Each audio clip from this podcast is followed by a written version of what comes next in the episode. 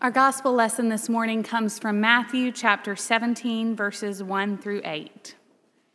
Before I read that, please pray with me.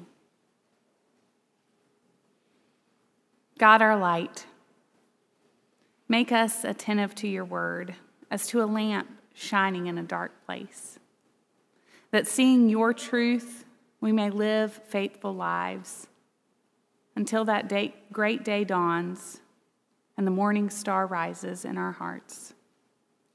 Amen. 6 days later, Jesus took with him Peter and James and his brother John and led them up a high mountain by themselves. And he was transfigured before them, and his face shone like the sun, and his clothing became dazzling white. Suddenly, there appeared to them Moses and Elijah talking with them. Then Peter said to Jesus, "Lord, it is good for us to be here if you wish. I will make 3 dwellings here, one for you, one for Moses, and one for Elijah." While he was still speaking, suddenly a bright cloud overshadowed them. And from a cloud a voice said, "This is my son, the beloved. With him I am well pleased. Listen to him." When the disciples heard this, they fell to the ground and were overcome by fear. But Jesus came and touched them, saying, "Get up and do not be afraid." And when they looked up, they saw no one except Jesus himself alone. The gospel of our Lord. Praise to you, O Christ.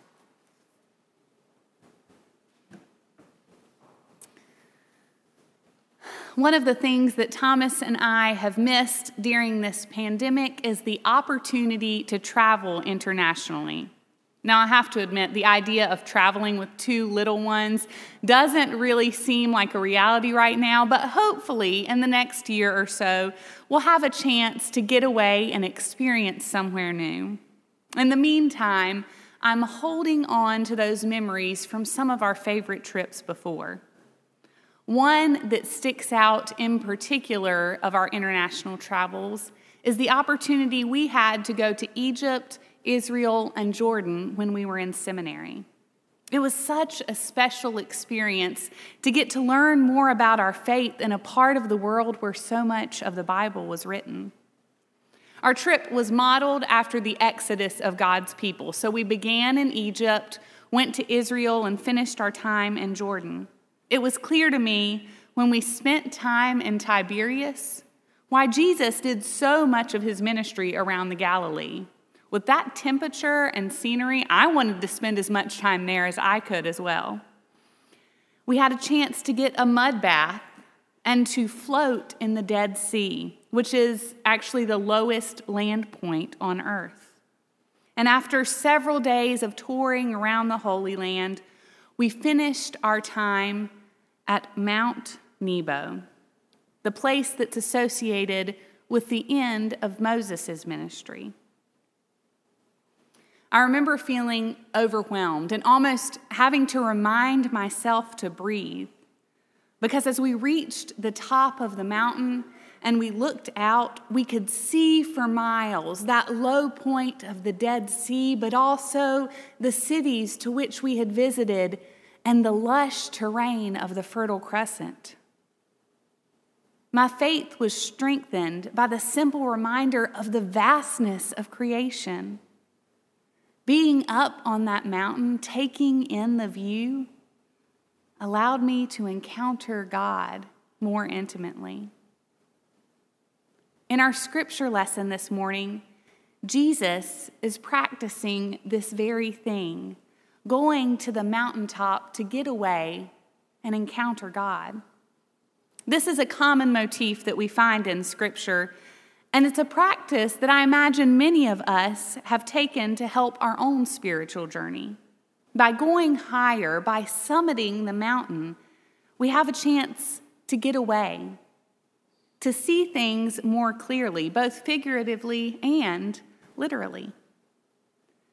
Peter has proclaimed that Jesus is the Son of God, and immediately following this, Jesus gives them the hard news that this journey they're on is not leading to a palace, but rather to the cross. And instead of leaving the disciples to stew in their heartache, Jesus invites Peter, James, and John to go higher, to get away for a bit.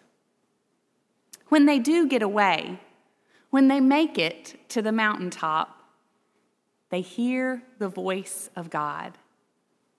The message is an affirmation of what they already know, that Jesus is God's Son, but it also comes with a lesson for them to listen to him.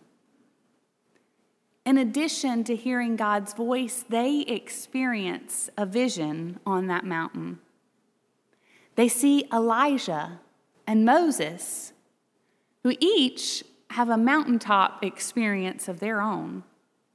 In 1 Kings 19, we hear the story of Elijah, and he's probably in a similar state to that of these disciples. You see, he's struggling. He feels like no one is listening to him, and he would rather die than continue to serve as a prophet. And God tells him to go to the mountain. It's a familiar passage, but to help us remember it, I'll read it for you. He got up and ate and drank. Then he went in the strength of that food for 40 days and 40 nights to Horeb, the mountain of God. At that place, he came to a cave and spent the night there. Then the word of the Lord came to him, saying, "What are you doing here, Elijah?" He answered, "I've been very zealous for the Lord, the God of hosts. For the Israelites have forsaken your covenant, thrown down your altars, and killed your prophets with the sword. I alone am left, and they are seeking my life to take it away." The voice said, "Go out and stand on the mountain before the Lord, for the Lord is about to pass by." Now there was a great wind, so strong that it was splitting mountains and breaking rocks into pieces before the Lord. But the Lord was not in the wind. And after the wind, an earthquake. But the Lord was not in the earthquake. And after the earthquake, a fire. But the Lord was not in the fire. And after the fire, a sound of sheer silence. When Elijah heard it, he wrapped his face in his mantle and went out and stood at the entrance of the cave. This is the word of the Lord.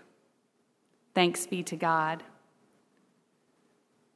When Elijah went to the mountain, he heard from God.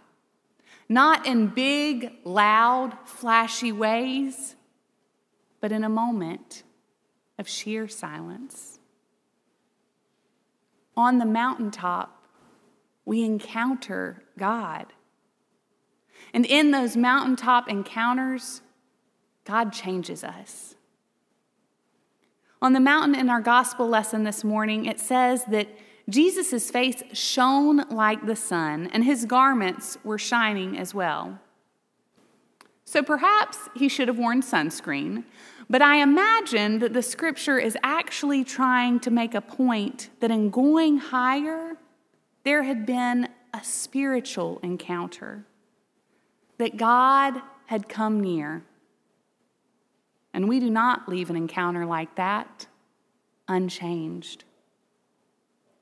This would ring true for Peter, James, and John, because when Moses went up the mountain to meet with God in Exodus, he would have to veil his face when he came back down because it radiated so that the people were scared. Getting away, going higher, allowed for that holy encounter. My hope is that this rings true for you as well. I vividly remember going to youth camp growing up. There was something about this intentional time that was set apart from my regular routine, where we were bathed in moments of worship and Bible study that made for a spiritual mountaintop-like experience. By taking a break from the busyness of life, I had these holy, life-changing encounters with God. Something about that getting away made it easier to hear God's voice. That's why I'm so grateful that our church provides an opportunity for program staff to take a sabbatical after 7 years of service. You see, this allows for us to step away, to get to a place where we can see things from a different perspective, to hear God more clearly. And while that sabbatical practice of time away is vital for our call as ministers, it's actually vital for each of us in our relationship with God. In the next year, you will have several opportunities to retreat to a spiritual mountaintop. You've probably heard of some of these before, but in February, the Children and Families Committee is providing an opportunity for a family retreat. In June, we hope to offer an opportunity for folks to attend the Worship and Music Conference at Montreat. In July, children and students will have chances to attend Passport Kids, Dogwood Acres, and 2 Montreat Youth Conferences.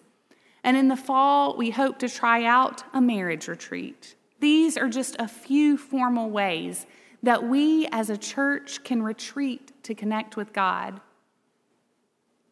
But we don't need a formal program to do so. I think it's important for each of us to carve out time and space where we can get away and listen to God, to deepen our connection to the Lord.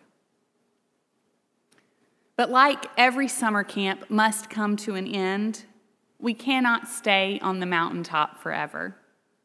Peter wanted so badly to stay in that holy space, experiencing that closeness with God, that he offered to actually set up tents. Jesus took Peter, James, and John up to the mountain, not so that they could run away from the world, but to prepare them for what was to come. These mountaintop encounters with God are present in our lives so that we are prepared for the valleys. In C.S. Lewis' classic series, The Chronicles of Narnia, he paints this majestic image of God through the character of Aslan. And while we often see these stories as being written for children, I personally seem to gain a lot of wisdom from the teaching of Aslan. In The Silver Chair, Jill and Eustace are walking together in a wood, holding hands, when they come upon the edge of a cliff. Eustace jerks Jill back, trying to keep her from falling because he is clearly afraid. Jill is annoyed because she thinks he's treating her like a young child.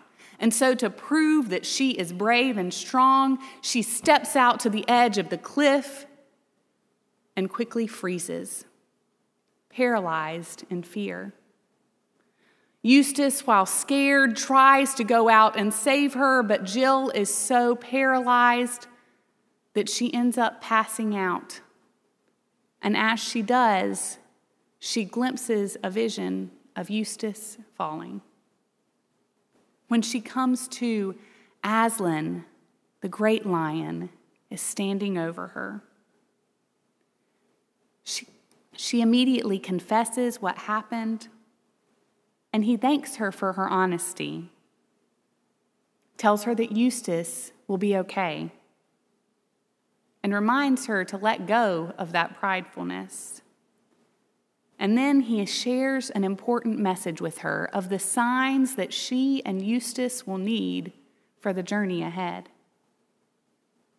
And finally, Aslan prepares her for re-entry into the world, with these words.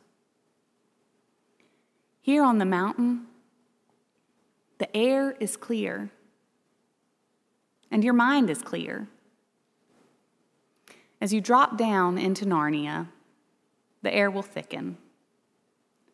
Take care that it does not confuse your mind. And the signs which you have learned here will not look at all as you expect them to look when you meet them there. That is why it is so important to know them by heart and to pay no attention to appearances. Remember the signs and believe the signs. Jill was changed by her mountaintop encounter with Aslan and prepared for what was to come. Indeed, the point of these mountaintop experiences is to prepare us for a vast majority of our lives that we live not on the mountaintop, but in the trenches, where we are called to be God's hands and feet. Growing up, my church sang a song called Holy Ground. Maybe you know it. The words say, "This is holy ground. We're standing on holy ground, for the Lord is present, and where God is holy."